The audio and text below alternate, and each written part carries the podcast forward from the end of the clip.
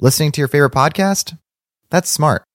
Earning your degree online from Southern New Hampshire University? That's really smart. With 24 7 access to coursework, no set class times, and dedicated student support, you can go to school when and where it works for you. Low online tuition means you can even do it for less. And dedicated student support means we'll be with you from day one to graduation and beyond. Join a community of learners just like you. Go to snhu.edu today to start your free application. This episode is brought to you by Squarespace, the all in one platform that makes it fast and easy to create your own professional website, portfolio, and online store. For a free trial and 10% off, visit squarespace.com and enter the offer code less dumb at checkout. A better web starts with your website. You Are Not So Smart is also supported by the Great Courses, offering more than 500 engaging video and audio lectures taught by top professors and experts who are passionate and knowledgeable on topics like science, history, literature, music, and more. You Are Not So Smart listeners can go to thegreatcourses.com slash smart to receive 80% off the Understanding the Mysteries of Human Behavior lecture series, a DVD, CD, and internet audio lecture exploring the big questions in psychology. That's thegreatcourses.com slash smart.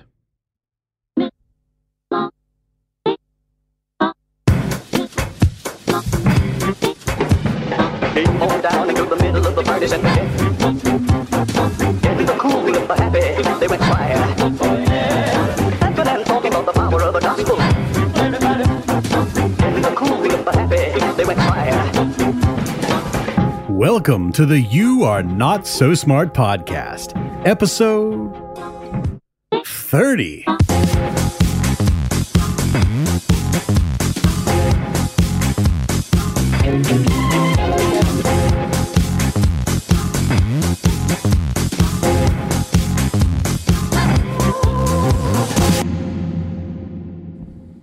Hey, how's it going? Can you hear me? I can hear you just fine, ma'am. Ah, perfect. How's it going, man? Oh, it's going great. Um, thank you so much for uh, being available for this. That's so cool. Yeah, no problem, dude. This is Brian Rincon, known as Mr. Grims to his fans. And Rincon is a professional athlete. He's sponsored thousands of people from around the world come to watch him compete in tournaments and perform in exhibitions. He's beloved, he's great at what he does, and you've probably never heard of the sport he plays. But that's not because it isn't very, very, very popular. Here's some audio from the last World Championship in which he competed. Every point of frame advantage that Sabrewulf has from his normals. And there you go, first strike right here by the manual god himself. But great Good break stuff. right there Mr. by Grims, known for his manuals, gets an auto double in there. That's going to be big. Jago has the home home stage advantage right now. Whoa! One of Sabrewulf's best moves, the Shadow Eclipse. Oh my goodness, I think Mr. Grims is trying to go under, but you can see, look at this. Oh, Craziness between your That's the game that Mr. Grims plays. And what is it? It's Killer Instinct. It's a fighting game, it's a video game in which two opponents control two martial artists. It's kind of like high speed chess, but played in a way that looks like virtual MMA or boxing by proxy through a machine. Anyway, it's a really big deal. Fighting games have gotten way more complicated and much more difficult to master since Mortal Kombat and Street Fighter, games which, by the way, came out more than 20 years ago. So, what are fighting games like today? Oh man, fighting games. Uh in my definition, fighting game is probably uh one of the closest I want to say closest to closed player versus player interaction. It, it's probably the the cl- like the the closest you can get to your opponent f- through everything uh, in a, in a competitive, fierce kind of way. Um, I, I feel like fighting games it, it, it kind of it it literally explores every single bit of the player's mind and and and through that projecting that um, all, all of what they're feeling all of what they're thinking through one single character and you can literally make poetry through through just that alone like everybody will uh, that that Did you hear that? just as into fighting He said poetry.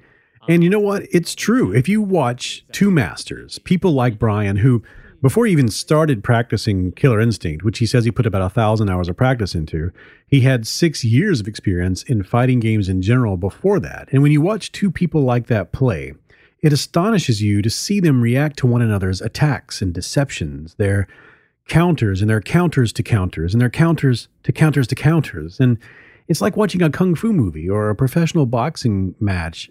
Each person seems to be able to always know when to duck or when to block. It's as if they can see into the future. And according to our guest today, David Epstein, the latest research into how practice affects the brain suggests that's exactly what they are doing. They're seeing into the future. And how do you see into the future? Well, the, the secret is we're always seeing into the future. That's how we interact with the world. Our intuitive systems build off of a sort of cognitive database. That's how David Epstein puts it of experiences that we've had beforehand.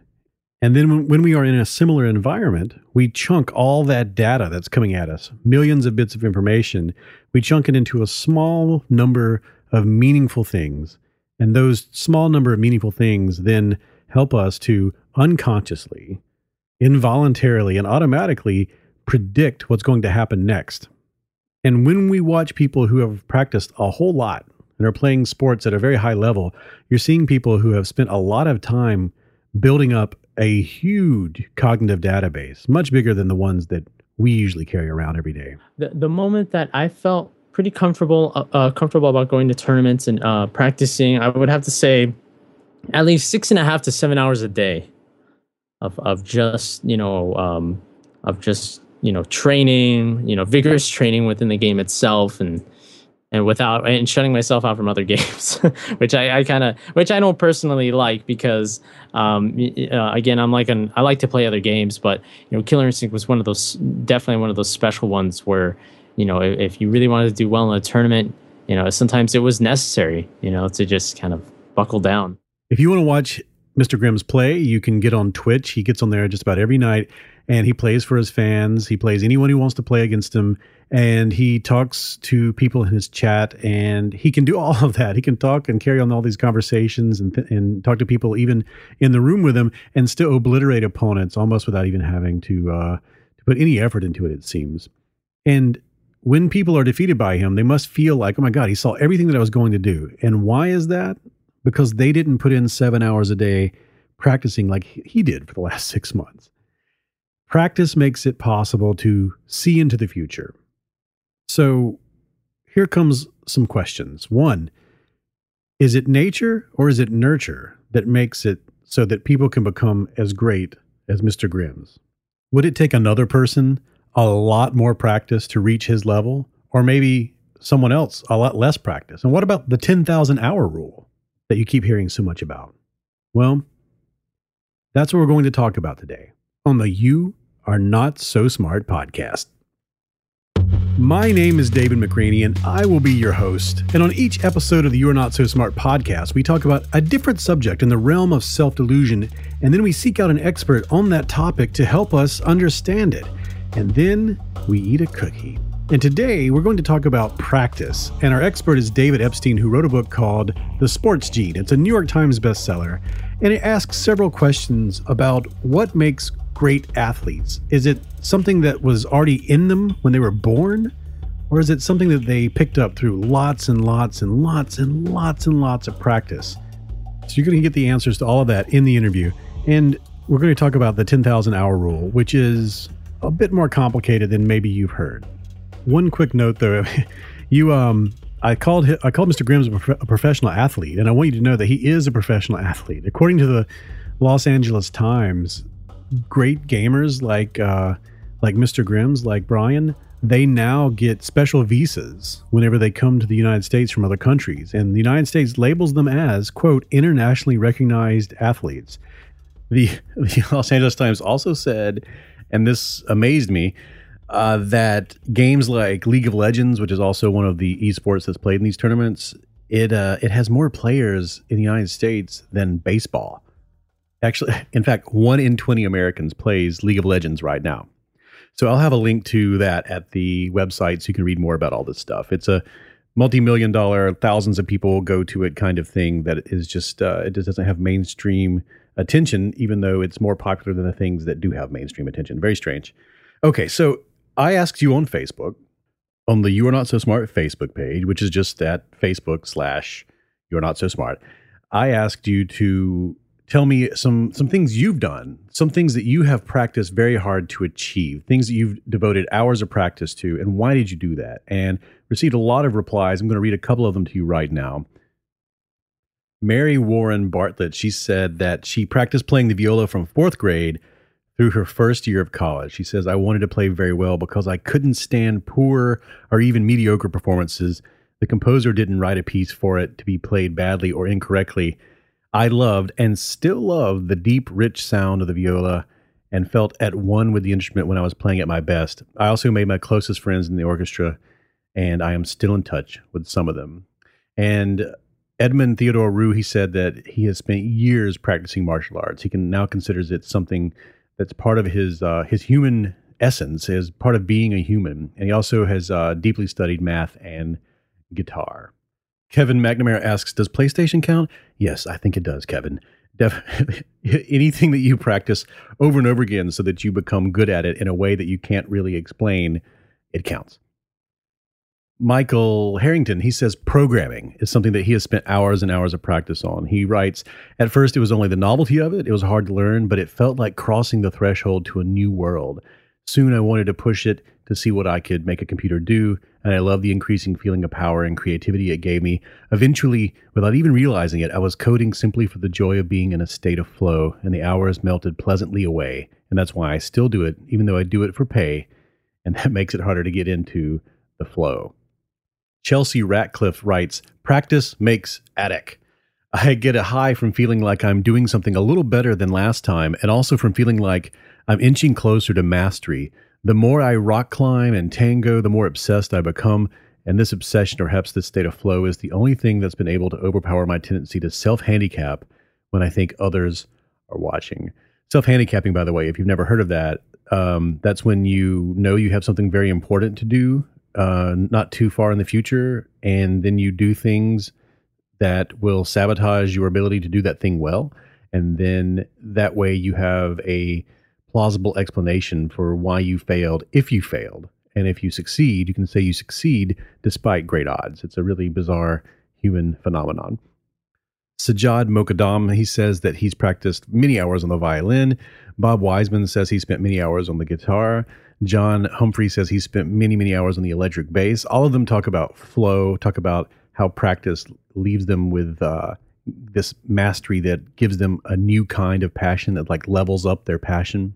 And Kansas Rose, she says, I spend hours playing and doing drills for pool.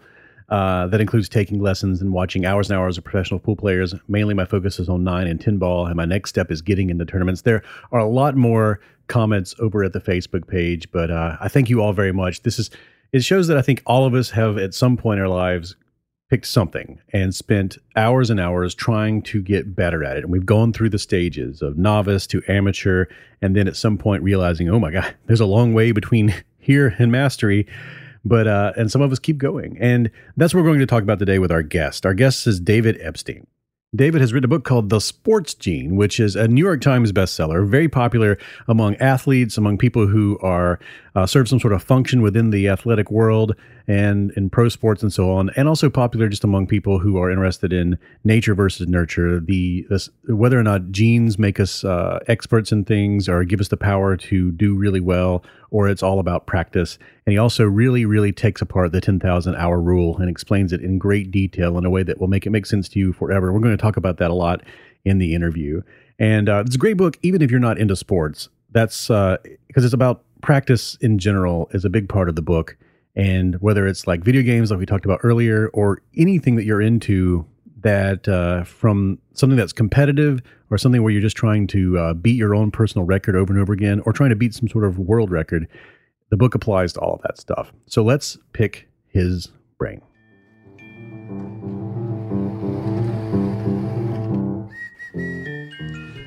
So, David, you say early on in your book that the only way you can hit a ball at high speed is to be able to see into the future. Could you explain what you mean by that? Right. Well, it, it turns out that um, a, a major league fastball, for example, is actually moving too fast for human biology really to react to it. So the average reaction time of major league hitters um, is about 200 milliseconds or a fifth of a millisecond. Uh, sorry, a fifth of a second, and that, that's that's basically the same as teachers, doctors, lawyers. They're they're nothing special, and that's just the minimum time it takes to see that there's a ball in flight, for that information to cross the synapses to the back of your brain, and for you just to even start your muscles moving. And that's half the total flight time of the pitch, just to start your muscles moving. Mm-hmm. Add that to the fact that you know we've all gotten that little league advice: keep your eye on the ball but actually our eyes can't track um, an object as its angular position is changing that rapidly as it gets close to your head. So that, that advice is nonsense. You could actually close your eyes once the ball were halfway in if it weren't psychologically upsetting. So we really aren't equipped to be able to react to things moving that fast. But what major league hitters learn to do through specific kinds of practice is to unconsciously pick up on body movements of the pitcher, so shifts of the pitcher's torso, rotation of the pitcher's shoulder, the the flicker of the of the ball, which is the flashing pattern that the seams make when the ball rotates. And as soon as that is out of the pitcher's hand, and even before, they use that to make a judgment about where the ball um, is going to go in the future. And, and that's the only way that they're able to do what they do. In fact, if you ever watch a major league hitter, you'll see they're actually starting their swing sequence well before the ball has been released because there's there's no way for them to react to it fast enough. It's completely built on sort of this learned expertise. Now, what makes that really, really cool, really, really fascinating is, first of all, you know, I think I had thought for many years that, uh, you know, they're doing this sort of um, uh, beautiful mind kind of thing whenever the ball is headed toward them. Like there's all these computations. It's Yeah. almost like it's almost like what the Terminator sees. Like all Yeah. these uh, graphs all and it. numbers are going all over the place. Um, but it's you talk about. I mean, it. I think it gives us some insight into how everything in life uh, works, and that um, you know you're over time, lots and lots of experience with certain situations builds up this um, database, as you call it, of intuition, and then we respond to those things without thinking. And that's what we're actually watching when it comes to great athletes is are people that have put a, spent a lot of time working out their intuition on top of whatever skills they have. Um, would you agree with that? I, I would absolutely agree with that, and I think, you know, as you alluded to, not not just great athletes, but things that we all do. I mean, think of, you know, it, it might not be an exact analogy, but but think about skills that we all automate. Like when you learned how to drive a car, and you had to think, oh, hand over hand, and look here and look there, and now, you know, assuming nothing unexpected happens, like you can do it while talking on a cell phone or putting on makeup or whatever, right? You don't have to think about those steps because you're unconsciously picking up on the cues, the changing sizes of cars around you to tell how how how quickly you're approaching them. That's actually one of the key visual cues that NASCAR drivers um, use is the is the changing size of cars in their field of view that they react to really quickly and and and we sort of learn these systems and patterns that allow us not only to interpret what's happening but but to remember better what's happening and like so everyone listening to this has mastered the English language, right? And if I gave them 20 random English words, they probably wouldn't be able to repeat them back to me. But if I gave them a 20 word sentence, they might be able to repeat them back to me because they've learned a system of grammar and groups or, or chunks, um, of, of, as I call them in the book, of, of phrases and words that have meaning to them. So that instead of like looking at a random chessboard, they're looking at something that has meaning and they're able to interpret it and consequently to remember it as well. And could you sort of um, explain why it is then that a softball pitcher can beat a professional baseball hitter? Because it, 'cause it plays right into what we're talking about here. We're actually seeing a demonstration of it.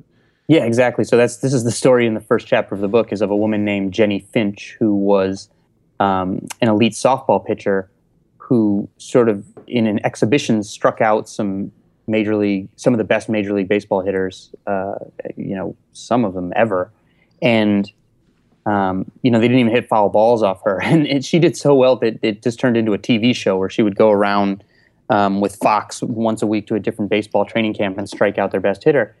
And these guys couldn't figure out you know invariably they would say like girls hit this stuff? And, and they they thought they were going to hit her. She pitches from closer than a normal major league mound.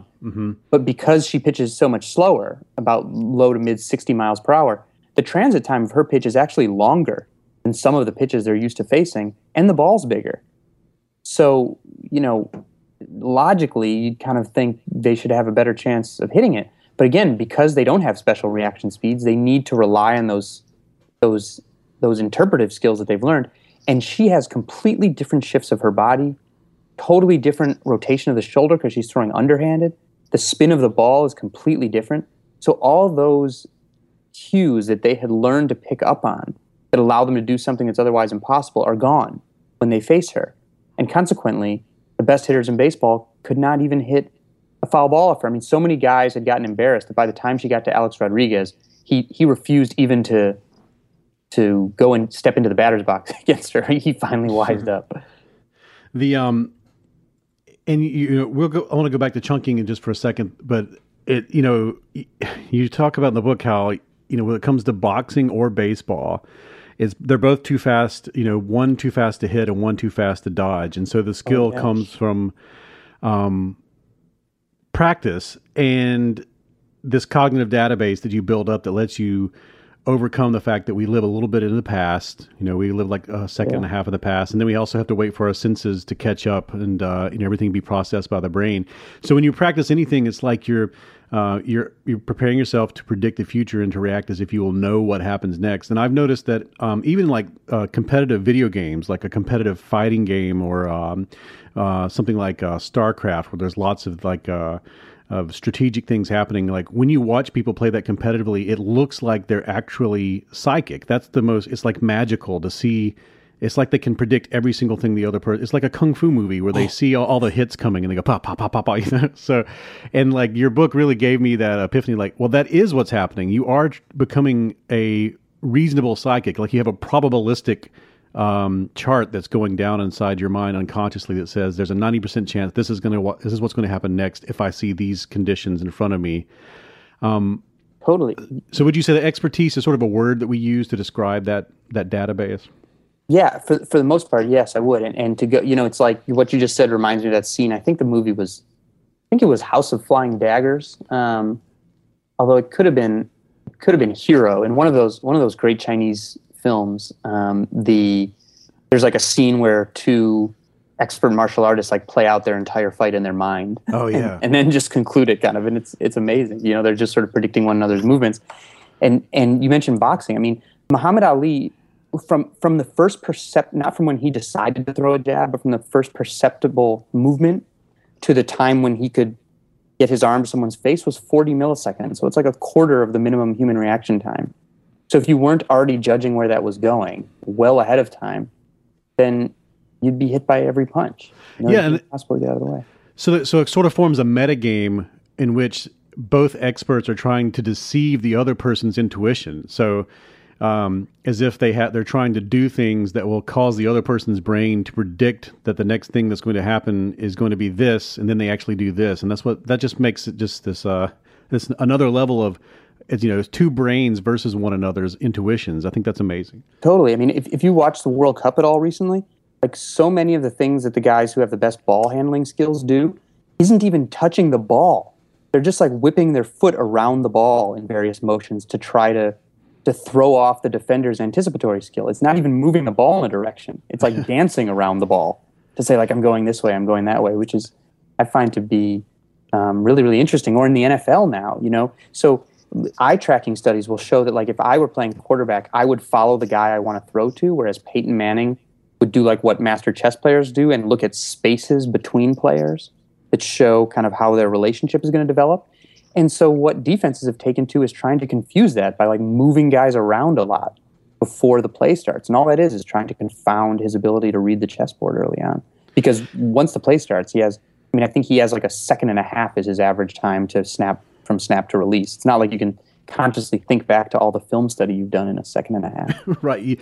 I mean, you talk about how thinking actually, oh, you know, obliterates this effect. Like that, you have to get to the point where you are making executive decisions about suggestions being handed to you from the unconscious, basically, right?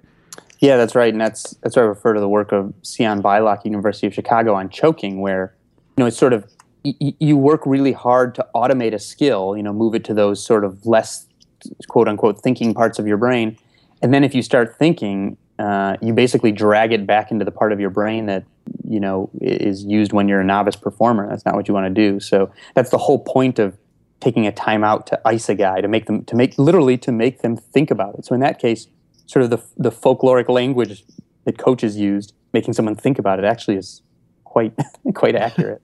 I love this like so much uh, that we write about or that we read studies about. You know, things that people have been doing have things that people have figured out through trial and error that um, have a uh, cognitive or neurological underpinning. I love when that happens, and the the fact that uh, trash talking has some sort of neurological uh, effect on, on what we're talking about is such a beautiful thing. I asked one scientist, um, you know, well, so if this is the case, who studies tennis? Well, what, what would you recommend then, you know, to, to get someone out of their zone or whatever? And he said, you know, it's it's the, the thing to do. So so baseball players again, they pick up things like the shoulder rotation is very important for them to pick up.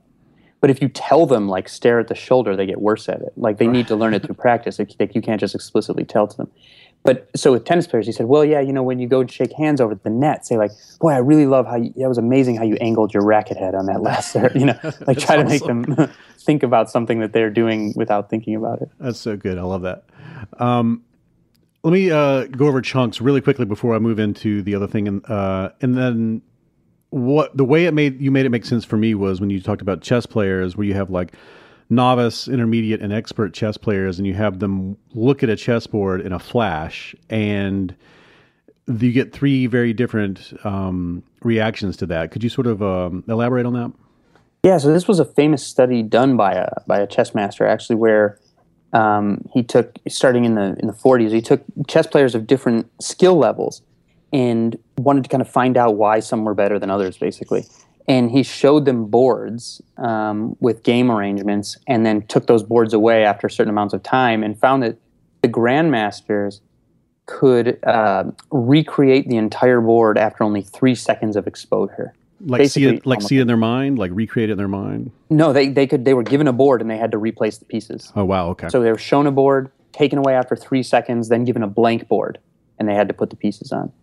And the, the lower levels couldn't do that and it, it tracked with the level. Like the grandmaster um, you know could do it after three seconds like 95% of the time. The master like 70% of the time. You know the novice player basically never.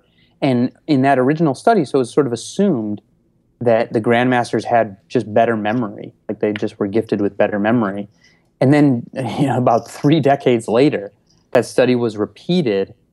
But this time after that original study was repeated, there was an, a component where the players were given a board that had non-meaningful arrangement game arrangements. You know it wasn't like total chaos but it was arrangements that you would not actually find in a game. Mm-hmm. and with that the uh, the researchers were able to render the grandmasters back into novices so it turned out that the grandmasters could only you know perform this sort of apparent feat of memory when they were given a board that made sense so it makes a much stronger argument that it's actually that they had learned the board the way that we learn language. Again, mm-hmm. by by learning these groups of pieces and arrangements of pieces that have great meaning for them so that it's it's not it's embedded in a narrative it's not difficult to remember so they're they're they're forming chunks or groups of information that allow them to not be staring at you know x number of chaotic pieces of data and trying to remember them one at a time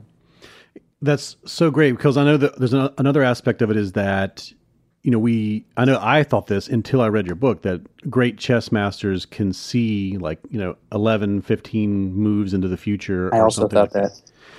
And it's more like um, I immediately thought of those uh, those paragraphs that have the the let, the words are kind of garbled, but there's enough information there to make out what yeah. the sentence is. Yeah. And it's more about having that familiarity with how words usually go together then you know because of this you can if you look at a sentence written in another language it's the same letters but we're like it's very difficult so it's very similar to what you're talking about with the pieces and that you say that they've chunked them in other words they're remembering all the the usual relationships that usually happen on a usual game of chess. And after a long time you've seen even though there's millions of ways that a chessboard could unfold there are only so many ways that it usually unfolds. And that's what they've sort of got a familiarity for correct? That, that's right, and it's the same way that you know you've learned sort of usual phrases. Like you, you could probably you make a more accurate guess than someone who's not an English speaker of what phrase is coming from me based on the first part of my sentence and things mm. like that. But and and actually, just to clarify that point a little bit, the chess the chess players actually do see moves ahead or predict moves ahead, but that's not but that's like not exclusive to grandmasters. So it doesn't that's not what separates them because they end up picking better moves Mhm, um, okay, from yeah. those ones that they're seeing. And so yeah, no, I think the way that you put it is uh is, is absolutely right. Okay, so all this about practice, uh, giving you this in, intuition, that's great. And then I was very excited reading the book. I was like, okay, cool. That's that's then I just can practice anything I want and I can become an expert. Um, but then you get into genes and to the ten thousand hour rule, and Yeah. um, anyone who's listening to this podcast, I'm sure, is very familiar with this ten thousand hours thing. It's really taken hold of, especially American culture. Um, and of course, it's made famous uh, by Malcolm Gladwell and Outliers. You um, let's let's just say that before we dig into it, how much of an impact would you say the popularization of that Ericsson study has been? Oh my gosh. I mean, I didn't, I wasn't planning on like taking it down when I wrote my book proposal, but it was everywhere in the sports psychology literature. I mean, it could just be the, the slice of the world that I'm coming from, but my opinion is that it has, has just like overwhelmed sports. You know, it sort of became the status quo. Um, not for sort of geneticists, but for sports psychologists and in many cases coaches. In many cases, coaches who hadn't necessarily even read the um, the actual study. Uh, but it, it is at this point. I added. I just added an afterword to the paperback version of the book, talking about hyper specialization in youth sports, which is something that has ex- been accelerated like crazy because of the ten thousand hour rule idea, and that is completely contradictory to what sports science says we should actually be doing with youth athletes. So I mean, I, I think it's having, yeah, as big a cultural impact as anything I can remember reading in a book in my lifetime. So, what was the original study? the, the original study was done on 30 violinists who uh, were in a world famous music academy in Berlin. And what the study found was that it, it split, it had the instructors at the academy split these 30 violinists into three different groups based on ability. The top 10 were the future international soloists. Um, the middle 10 were people who could would get a job at, at a symphony. And the bottom 10 were what they called the future teachers um, because that was their their likely career path. And it turned out that one of the differences between the groups, in in retrospective recall at least, was the average number of hours they spent practicing alone over the course of their life. And the top group had averaged uh, 10,000 hours. Retrospect, actually, their retrospective recall was inconsistent on multiple tries. But anyway, the the top group had averaged 10,000 hours of practice alone, this kind of effortful practice or deliberate practice that's focused on improving your weaknesses by the age of 20. And so the conclusion drawn from that was that, you know, there's no such thing as talent and that um, it was just these, their difference in hours of practice. I mean, there were other differences in the study. They also slept 5.4 hours more a week than any of the other groups did, but it didn't become the 5.4 hours more a week of sleep rule. um, but so that was the conclusion drawn from that study, and I have a lot of things to say about it. And so does Anders Ericsson. Actually, he now he's been so dismayed by the translation of his work um, in the media. He has a he has a letter linked on his faculty webpage at Florida State now, titled "The Danger of Delegating Education to Journalists." Oh wow. Yeah. No, but is that fair? Because um, uh, I mean, you've actually you've sat down you've you've sat down with Malcolm Gladwell. Do you think Yeah. it's it was? Do you think it's Gladwell's fault, or do you, or is it a misinterpretation? What do you what do you think is going on there? I think it's a number of things. So, so first of all, I, I don't think that's totally it's totally fair because I, I think Ericsson has to bear some of the responsibility for this. He didn't include a measure of variance in the study, right? So when I asked him about the study, he says, "Well, the the you know, was it really ten thousand hours?" He said, "Well, most of them did not reach ten thousand hours, but a small number who had way over ten thousand hours skewed the average." Right. So first of all, by taking an average, you eliminate individual differences just by definition when you don't include a measure of variance, and then um, they were inconsistent on, on multiple accounts, and the variance was significant. But then he he drew unfair conclusions. So you that study started with a people a group of people who were so highly pre-screened they'd already gained admission to a world famous music academy. Right? That's mm-hmm. that's a massive what statisticians would call restriction of range problem, and it's the worst kind because you're restricting based on the dependent variable of your study. Studying skill, but restricting your subjects based on skill. That'd be like That'd be like setting up a study of basketball skill, restricting your subjects to NBA centers, noticing they'd all practiced a lot, and saying, well, only practice got them to the NBA, not practice plus being seven feet tall. so you have to be careful about your conclusions. Now, Gladwell does give like sort of a, an aside to talent in the chapter. He says like, well, yes, talent matters, but you know, he he does call it a magic number to expertise, and he does call it a rule. And I think that magic number to expertise phrase really stuck with people. You know, and, and he himself, when we've been on the radio together, says, well, it obviously doesn't apply to sports. But I would argue that sports is where it has been the most applied, even though that's that's not really his idea. I think his idea is more a version of what we'd call the threshold hypothesis, meaning that once you have a certain level of talent, then practice is what differentiates people. But I don't think that's entirely clear either. I mean, so if the idea eventually just boils down to the fact that lots of training is really important, I don't really think that that's been controversial for quite a long time. And well, yeah, I mean, it, it's caught on everywhere. I've heard it. I saw it. Um, I watched a documentary about DJs where um, a DJ just mentions the ten thousand. He's like, you know, I all I have to do is put in my ten thousand hours. So it's everywhere. I think everyone has somehow, you know, cultural osmosis has brought this into everyone's minds. Yeah, I mean, the the if, if the idea is just that practice is important, I'm all for that. but like, I, I met a coach when I was in Australia recently, a soccer coach, who showed me his training plan to take kids from age eight to eighteen in exactly ten thousand hours of practice. Ha- hadn't even didn't even realize he was extrapolating violin research to, Right. to what he was doing. But but the problem with it really is that early hyperspecialization that that's the path to success in most sports. Jury's out for some sports, but for most sports, it's totally contradicted by the emerging body of science. So my my concern is it's actually pushing us in the wrong direction for a lot of youth athletes, both for their health and actually for their athletic development. So you said you mentioned that um, a second ago. I think that a lot of people believe that you um, you take children and you you know you grab them from an early age and you can mold them into um, super athletes, and um, you're saying the evidence doesn't support that. Wh- why is that, and what should we be doing?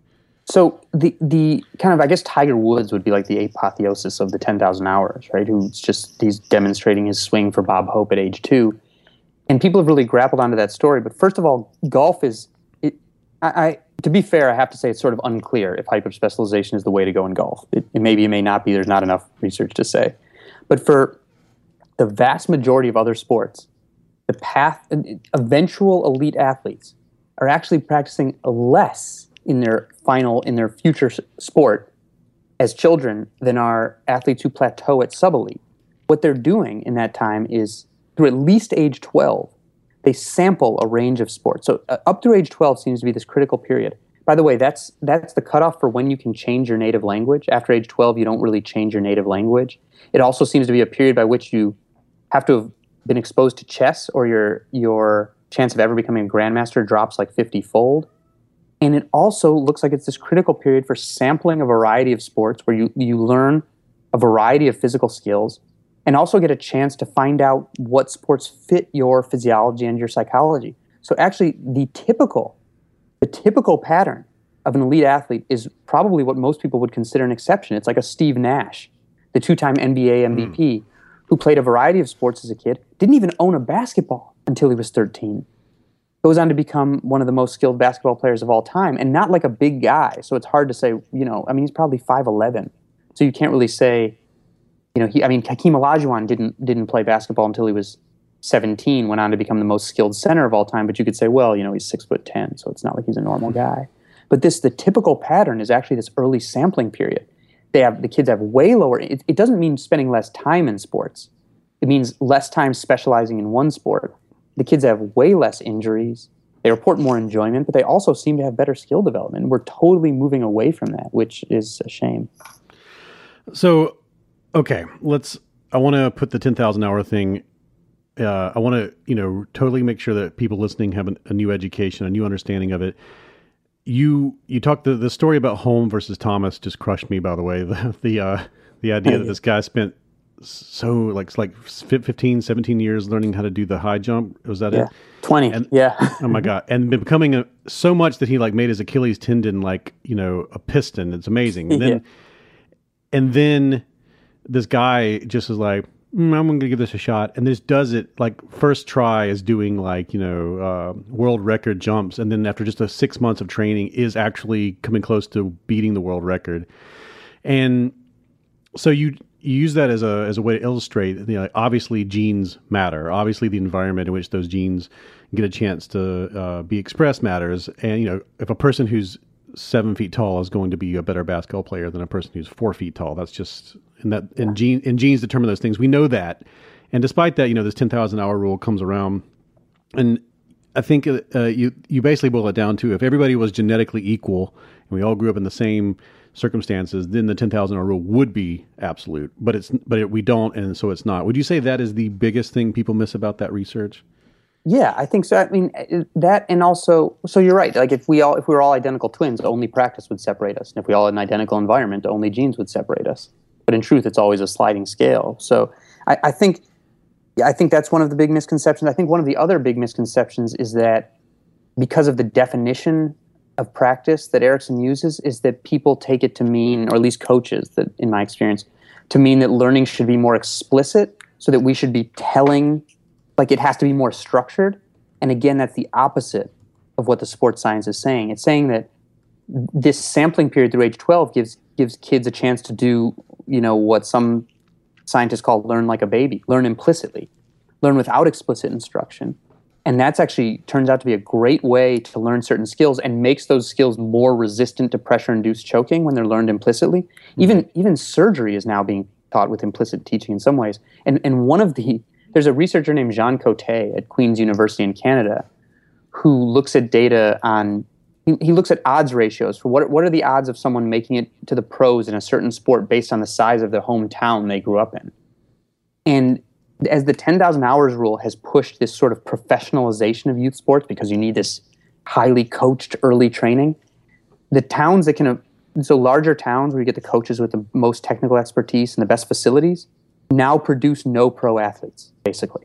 Hmm. so if you look at every single sport, he's done this for like 13 different sports, and towns of 50,000 to 99,000 in the US are vastly overrepresented from 10 to 30 times higher odds of making the pros, depending on what sport you're looking at.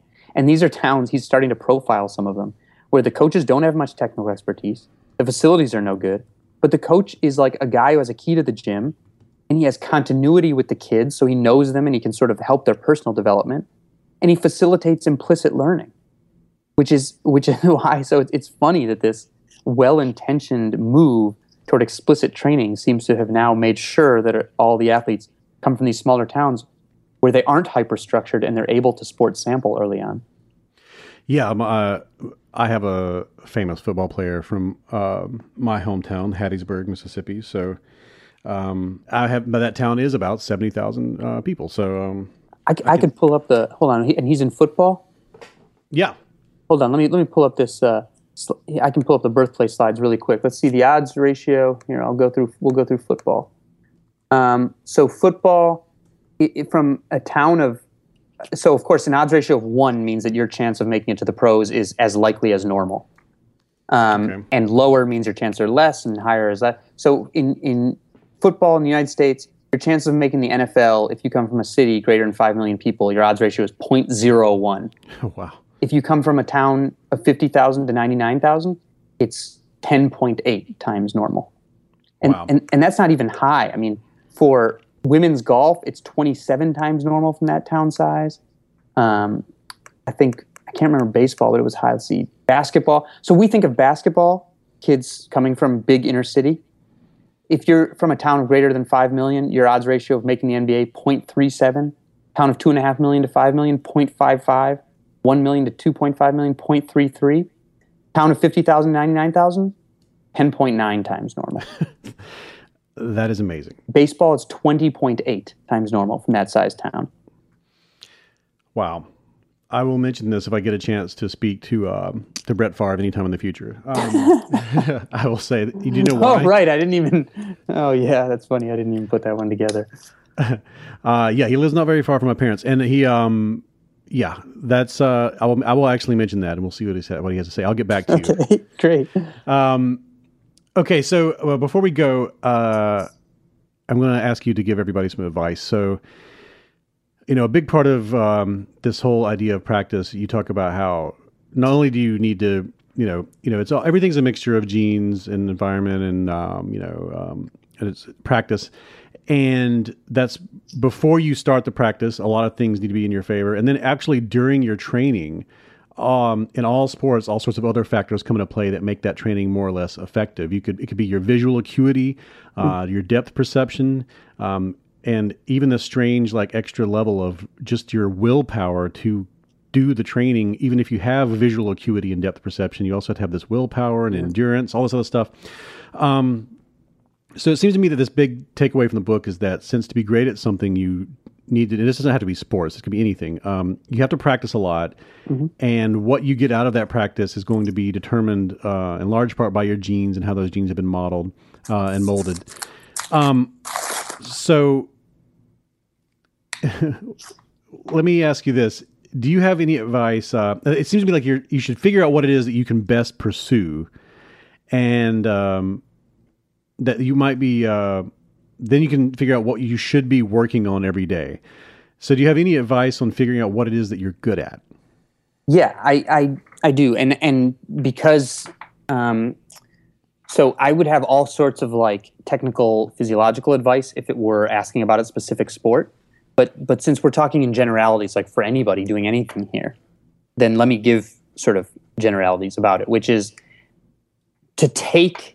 Uh, you know, I, I love this quote that that I use in the book by J.M. Tanner, who was a world class hurdler and was the world's expert in body growth and development. And he says something like, I won't get it exactly, but um, every one of us has a completely unique genome. Therefore, for optimal development, everyone should ideally have a completely unique environment, right? And and part of what I don't like about how some people have interpreted the 10,000 hours rule is this idea that the same path of development would work for every person. And that's exactly contradicted by what exercise genetics is showing. So just like medical genetics showed that because you have a different gene involved in acetaminophen metabolism from mine, you might need three Tylenol, well, I only need one. Or maybe Tylenol doesn't work for you at all. The same thing is throwing, showing up for the medicine of training. No two people respond to any particular training the same way. And we see that in lots of cookie cutter exercise programs where people get widely varying results. So I think the most important thing is to go in to whatever you're doing with a sense that you are a scientific experiment of n equals one with a mind toward trial and error. And if you're not getting um, the same results as your training partner, is to try something else. And then to go through that process that I described for um, you know, soccer players from the Netherlands who go on to the pros exhibit what's called self-regulatory behavior and self-assessing behavior. They they do something, they reflect, then they stop and think about what they need to get better at. They they think of something that they can try to get better at that, and then they assess it, and they continually assess and assess and assess. So they're always tweaking what they're doing. Mm-hmm. And I think one of the reasons why the athletes exhibiting that behavior, you know, of course, they also have to have a certain running speed. They also found, but they need that behavior is because they start homing in on that ideal environment for their unique genome. And so I think that can apply across almost anything you're doing instead of that cookie cutter approach is viewing viewing your own training as this unparalleled um, uh, sort of inquiry into who you are um, as as a biological machine. That's fantastic. And and let me ask you one really weird question. Okay, this is kind of, this is just this is just philosophical. Okay, just your opinion. Um, would you recommend that we pursue those things for which we have a natural aptitude over things we wished we were good at? Uh, if if by wished we were good at means that it's something that you love, then my first suggestion is is to pursue something you love. Because I mean, I see I see so many athletes. I mean, I, I know I keep in touch with a lot of retired NFL players, um, and and you know, in some cases they like aren't uh, active anymore you know, in some cases they were these big, huge guys that somebody said, "Oh, you have to play football," and I'm not sure they ever really loved football. I think they liked the camaraderie and they liked being good at it. Um, you know, but there's there's just a study out uh, by a guy from USC showing that in the past, college Division One athletes maintained higher physical activity levels through life than than the typical person, and that has now actually disappeared. Now division one athletes they regress right to normal sort of not very good average american activity levels. And i think part of that is because we're so focused on um, you know structured training and and what we think will maximize somebody's ability that we're getting people in sports they don't necessarily love or we're getting them in a sort of a environment that's so hyper structured that they don't even know how to be physically active in a good way once they're done with that competition time and so i think if we're talking about skills for life um, then you have to factor in love to it. Now I, I go through some examples in the book where uh, you know australia and the uk where they did so-called talent transfer where they they took someone, you know, or, or one story, Alberto Juantorena, one of the greatest track athletes of all time, the last and maybe the only, or maybe one of two men to ever win both the 400 and the 800 meters at the Olympics, a Cuban man, was training to be a basketball player and, and was just in love and obsessed with basketball. And then a Cuban sports official came to him and said, How about track? Because he would always like be able to keep up with the track runners when they did drills. And he said, No, no, no, you know basketball is my life. I, I can't do anything else. And they said, Well, actually, we've already decided for you. You're going to do track. And that worked out well. And he's been involved in track and field the whole rest of his life. So maybe, you know, that level of success really sort of spurs you on. But I, I, I really don't, I really think that people have to, at, at the very least, people have to be allowed to make that decision for themselves, not put, not pushed towards it by other people only because they're good. Um, if it's if it's not the way they want to go, I think everyone should have the right to do something that might not be the ideal fit for them. In the, all the physiological tests, sorry, I'm going on and on, but in all the physiological testing that I did during my reporting of the book, I found that the um, ideal, I was most physiologically similar to elite level short track speed skaters, um, and and I was a Division One 800 meter runner. You know, and would I have switched to short track speed skating? I mean, I kind of think that's a cool sport anyway. But but I had like a life changing experience because of my teammates and and you know some of the things I was able to do in track. So I'm not sure that you necessarily have to be in your best fit all the time. Oh man, there's so much to think about. Um, your book is really great, and uh, it, you know, if you're even if you're not a person who's into sports, I highly recommend it because it really it's really about nature versus nurture through the lens of looking at people who have pushed themselves to great physical limits, and um, so those are the greatest people to look at when it comes to nature versus nurture. And um, you did a great job of illustrating all of that. Um, so I'm just saying, I really like the book. well, I appreciate that. I'm a fan of your work. I hope we keep in touch. Yeah, yeah. So if people out there want to find you on the internet uh, and keep up with you, how do they do that? Um, they can, if they want to contact me, I have a website that has a forwarding address that's david at thesportsgene.com. And I, I sometimes get a little overwhelmed, um, so I can be a little slow, but I do try to respond to things. Um, and I'm on Twitter at, at David Epstein. Um, and if somebody, uh, you know, tweets at me enough that I make sure to see it, I, I pretty much, I usually respond. Okay. And what are you working on next? What's coming up? Um, I'm uh, I'm actually working on. Uh, so I left Sports Illustrated um, sometime after my book. I joined a place called ProPublica that houses sort of a group of investigative reporters, and I'm working on an investigative piece that I guess I'm not really supposed to say anything about right now. But Okay. Okay. um, but but I'm I'm at the point where I'm I'm far enough removed from my book now, almost a year, that I'm starting to think about potential um, other book projects. You know, and I'm and I'm interested in questions about you know, having spent a lot of time on the genetics. I'm interested in questions about well, genetics are what they are. How can we get the most out of people and out of teams? You know, once we, we basically studying activities to find out what things, figuring out what matters to performance, but more importantly, which of those factors are actually changeable. That's a question that I'm always really interested in. Well, uh, I look forward to that, and I really thank you for coming on the show. I really appreciate it. It's my pleasure.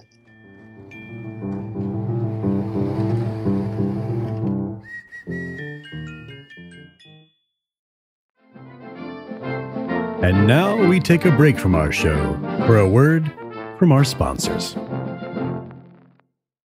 Squarespace. It's a website that makes websites. It's a platform that makes it fast and easy to create your own version of whatever it is out there that you think should exist or should be better than what you've seen. You can make a website that just has pictures of cats jumping in the air as if they're riding invisible bicycles, or you can make a portfolio showing all of your video and audio and and photographic work, or you could show off all the dolls that you've been creating made from uh, old garbage and things that wash up from the ocean, or you can even make an online store where you can sell things And it's all right there. All the tools are available immediately as soon as you go to Squarespace. It's fast, it's easy, it's drag and drop. And for a free trial, all you have to do is put in the offer code less dumb. You'll get 10% off and the free trial at checkout. Also, even if you have no knowledge about how to make websites, they have a lot of stuff right there, templates that you can use right out of the box. And if you have any problems, or if you're one of those people who can make websites from scratch, they have 24 7 support to help you get to your goals. Any time of the day or night, any day of the week, you can call and talk to a real live human being who will help you get what you want. So go to squarespace.com, put in the offer code less dumb, get 10% off, get a free trial. And remember, a better web starts with your website. You Are Not So Smart is also sponsored by The Great Courses, offering more than 500 engaging video and audio lectures taught by top professors and experts who are passionate and knowledgeable on their topics. And listen, I'm talking about people like Neil deGrasse Tyson, okay? This is a, you get a college course with Neil deGrasse Tyson. And when you buy things like this, each course comes with a DVD set, a CD set, access to audio streaming through a computer or through your app, and a book to go with the course. It's really cool. And you it all comes in a box. I have the box right here in front of me. And inside the box it has all these little quotes from other lectures like wristwatches, trench coats, and daylight savings time all came out of World War One. That comes from World War One, the Great War. And this one says pockets of pollen from seven different plants led a paleontologist in Shanidar to conclude that Neanderthals 45,000 years ago were performing the earliest known ritual burials. That comes from exploring the roots of religion. Now, I asked them, what makes this better than like a YouTube video? What makes this better than some other website that I could go to? They said because they vet everything. They have fact checkers who go through everything that the person says and they make sure that it's up to date to the latest understanding in the scientific field that this person's explaining. That is cool. And here's the coolest part of the whole thing, though. They said, pick any of these lectures Pick something you think that your listeners would like, and we will give them 80% off. And so all you have to do now is go to thegreatcourses.com slash smart, and you will get 80% off the course that I picked, which is Understanding the Mysteries of Human Behavior, taught by Mark Leary. He's a really great psychologist. And I watched this. It is really good. And he talks about all sorts of things that you probably would like to know about self control. Why do we forget? Why do people's personalities uh, differ from one another? Where do they come from? How did human nature itself even evolve? What makes men and women different, if anything? Why are prejudice and conflict so common? Dreaming, the whole thing, all the great big questions that psychology has answered in some way. He talks about that in this very long and cool course. So, if you're one of those people who loves to learn for the rest of your life, after college, after high school, it's a lifelong thing, and you love doing that, then you should take advantage of this uh, short, limited time offer that they're giving listeners of the podcast. Don't wait. To get the 80% off deal, you go right now to thegreatcourses.com slash smart. That's thegreatcourses.com slash smart.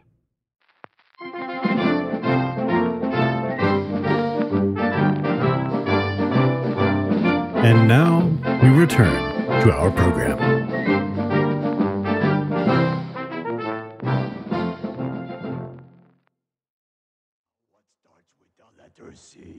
Cookie starts with C. Let's think of other things that starts with C. Uh, ah, who cares about other things?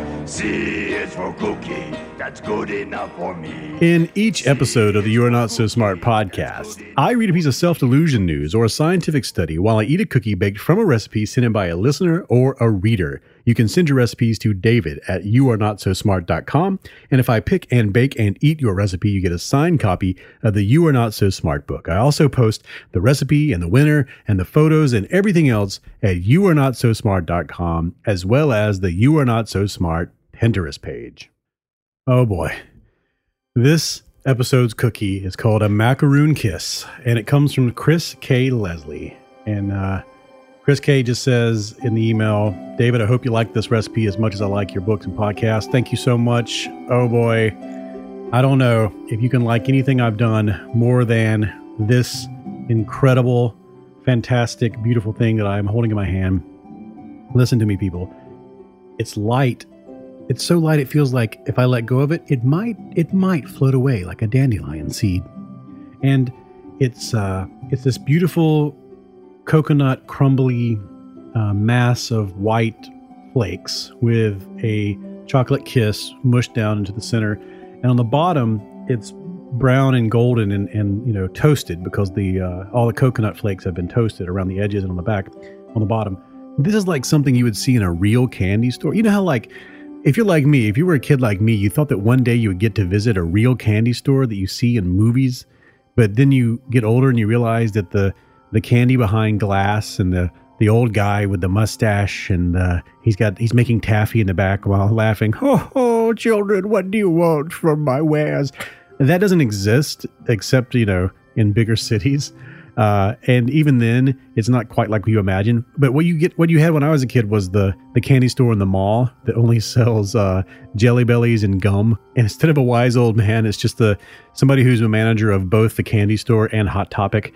Yeah, that's what I, that's what I had. So this is a confection that seems to come from one of those old fashioned candy stores from the from the 50s or whatever, whatever they were. I don't even know if they ever really existed. I know that when I was in uh, Sydney, Australia, my wife and I, Amanda, she, uh, we got to go to a real candy store, like the ones from my dream. So I have realized my dream. And this feels like the kind of candy that would be in a store like that. Except my wife made this. Amanda made this from the recipe sent in by Chris K. Leslie. And man, this thing, okay, it's got uh, flour and baking powder, salt, uh, cream cheese, butter, granulated sugar, egg yolks, vanilla extract, juice from a fresh orange, coconut flakes, and a bag of uh, chocolate kisses. And um, not only did uh, I get this great recipe, but also he sent a, a wonderful piece of art that said, Eat all the cookies. Oh my God. Okay, so here we go. I'm diving in.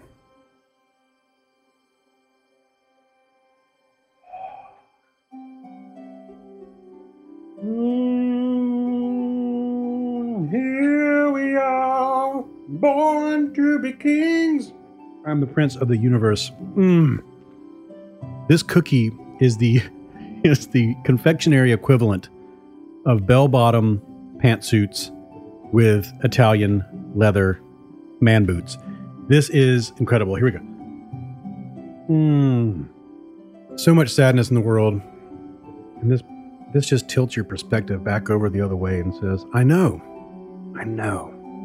Oh boy, this cookie is forged from the same fires that created Freddie Mercury, and I think that a piece, like a spark from that fire, flew through the ether and landed in Elvis's bed one night, like in the sheets, and he was like, "Oh, oh what's going on?" Here?" And oh, oh, he pushed it all off with his feet, and then a vision just formed right there in his mind. He could see all of the jumpsuits that he would wear all the way into his death. He, all the sequins, even the topaz one with all of the uh, Native American art. He saw it all right there.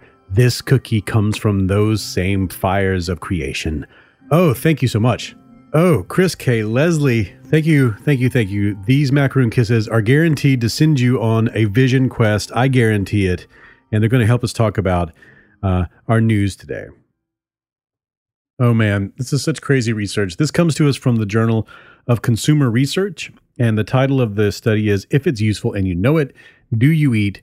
Preschoolers Refrain from Instrumental Food. And I'm, I'm actually reading to you um, the breakdown of that study from a press release from the University of Chicago. The title of the press release is Trying to Get Kids to Eat Healthier.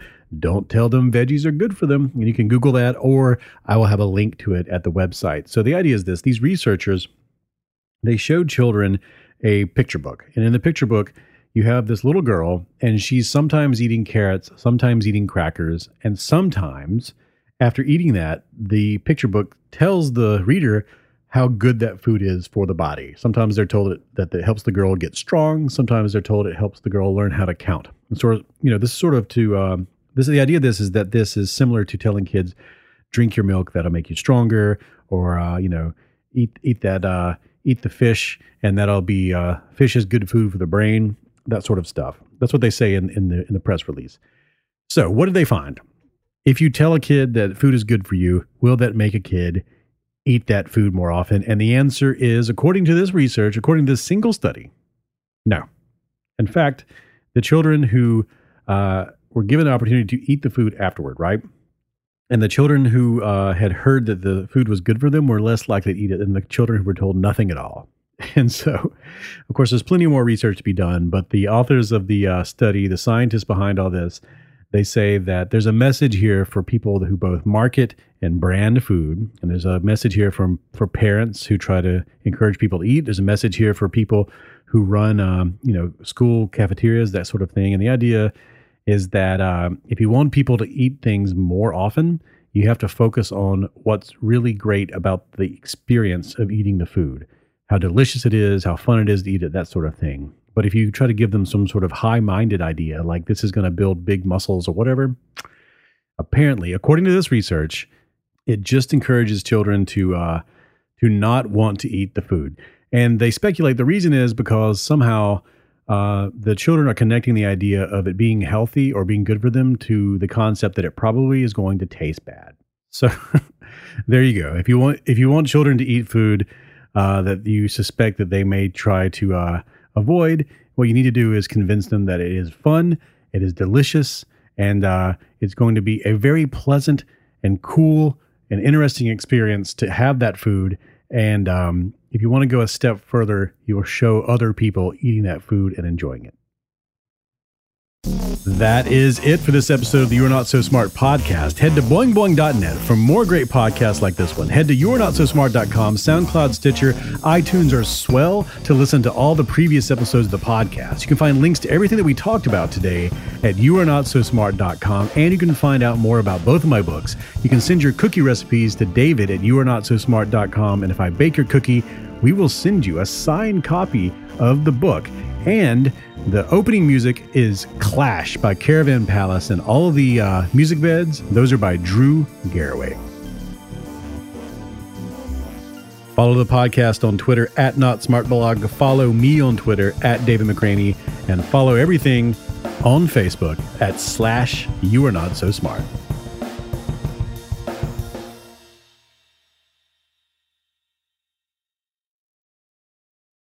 This show is sponsored by BetterHelp, and I'm very proud to have BetterHelp as a sponsor. I was using BetterHelp before they became a sponsor, and I was very excited to learn that they wanted to sponsor this program.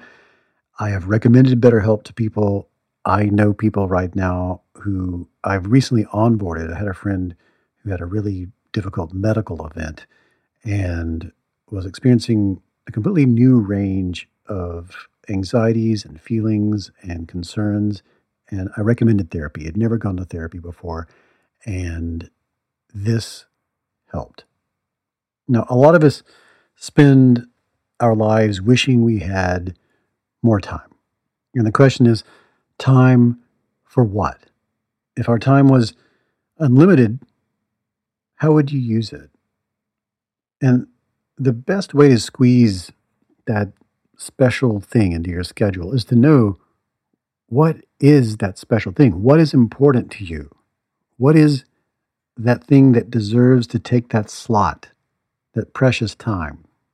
How do you make that a priority? Therapy can help you find what matters to you so you can do more of it. And if you're thinking of starting therapy, I really recommend giving BetterHelp a try. It's entirely online, it's designed to be convenient, flexible, suited to your schedule. Just fill out a brief questionnaire and you will get matched with a licensed therapist and you can switch therapists at any time for no additional charge. You can do that several times and really lock in with a therapist that is able to generate with you that dynamic that's so important. I believe you should be in therapy. I believe everyone should be in therapy for a period of time at least in their lives to sort this out. What's important to you? How do you make it work? And you can learn to make time for what makes you happy with BetterHelp. Visit betterhelp.com slash Y-A-N-S-S today to get 10% off your first month. That's betterhelp.com slash Y-A-N-S-S.